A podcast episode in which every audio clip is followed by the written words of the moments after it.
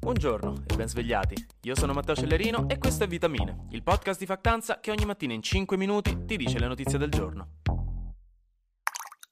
Oh, se ci ritroviamo tutti qui stamattina vuol dire che almeno qualcuno di noi è sopravvissuto al Pride di Milano, quindi bene. È stato molto bello per chi non c'è stato e ha fatto caldo, quindi spero vi siate messi la crema e vi siate idratati. Io l'ho fatto e comunque sto lunedì mattina mi ritrovo lo stesso con un'ustione sul collo. Però oggi ci tenevo a festeggiarci perché se non sbaglio questa di oggi dovrebbe essere la cinquantesima puntata di Vitamine.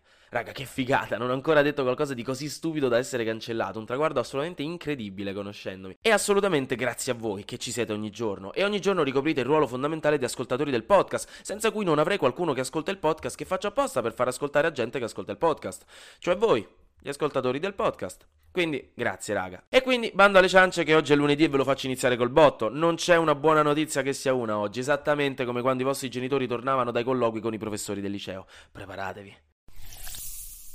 Sulle Dolomiti si è compiuta una delle tragedie peggiori della storia moderna delle Alpi. Sulla cima della Marmolada, che è la montagna più alta delle Dolomiti, tra Veneto e Trentino, si è staccato un pezzo di ghiaccio e roccia enorme, diciamo una parte di montagna lunga 200 metri, che ha causato una valanga che non è proprio una valanga, dopo vi spiego il termine tecnico, che è arrivata a valle a 300 km h un evento devastante che ha travolto almeno due cordate di scalatori, uccidendone 6 e ferendone 9, e ce ne sono ancora 15 dispersi. Ma la cosa peggiore è che la maggior parte dei corpi è irriconoscibile, a quanto detto dalle autorità, per la violenza con cui sono stati colpiti dai detriti e dalle rocce. Si parla veramente di una carneficina.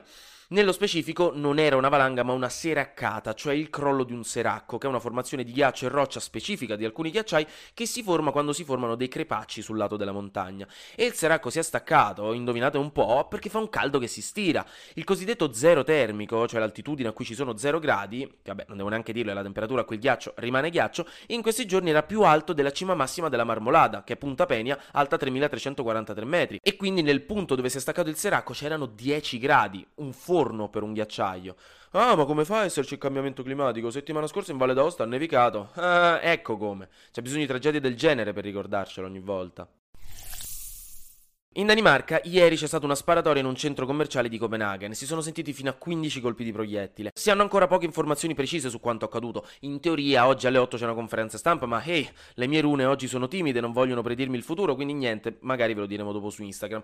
Ma comunque le autorità hanno già dichiarato che ci sarebbero almeno 3 morti e molti feriti. Un uomo, un danese di 22 anni, è stato arrestato poco dopo gli spari dalla polizia perché è stato trovato nei pressi del centro commerciale con un fucile e delle munizioni. Sai com'è? Ed è sospettato quindi di essere essere responsabile, per ora l'unico. Il grosso problema è che secondo la polizia non si può escludere che si sia trattato di un attentato terroristico di matrice islamica e in Danimarca un'idea del genere riapre una ferita abbastanza profonda, visto che nel 2015 sei poliziotti erano stati feriti e due persone erano state uccise in una situazione simile. Il tutto, tra l'altro, solo qualche giorno dopo la sparatoria avvenuta a Oslo, ai danni della comunità LGBTQ norvegese, quindi un paio di settimane fa c'è stata, o settimana scorsa, proprio durante il giorno del Pride, che poi è stato annullato. Quindi insomma, la tensione si è alzata un po'.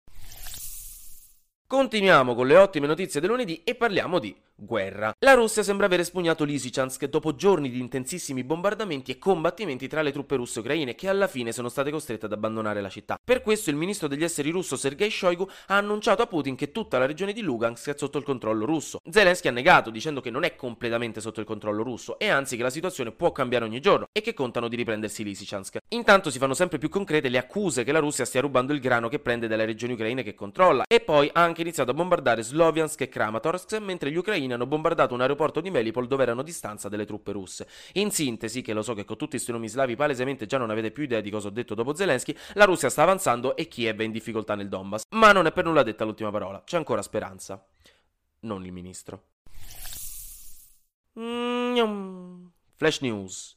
Trigger warning, violenza sessuale. Negli Stati Uniti, ora che non c'è più un diritto costituzionale all'aborto, in Ohio una bambina di 10 anni che è stata violentata e incinta di 6 settimane non ha avuto la possibilità di abortire e sarebbe stata costretta a portare a termine la gravidanza se non spostandosi in Louisiana, uno stato confinante, per avere accesso alle cure mediche. E intanto oggi negli Stati Uniti è il 4, in realtà dappertutto il 4 luglio, eh, però negli Stati Uniti nello specifico è il 4 luglio, il che significa che si spareranno tanti di quei fuochi d'artificio che a Napoli si gireranno incuriositi. Questo perché è la festa dell'indipendenza americana, l'indipendenza dagli inglesi, una festa sempre sempre più divisiva perché molte persone ogni anno si rifiutano di festeggiarla in protesta nei confronti della piega politica che stanno prendendo gli Stati Uniti da alcuni anni a questa parte. Infine ci serviamo con l'unica notizia positiva della giornata, Yannick Sinner ha vinto gli ottavi di finale di Wimbledon contro Carlos Alcaraz e quindi niente, è l'unico italiano ad andare ai quarti di finale di Wimbledon, quindi grande Sinner.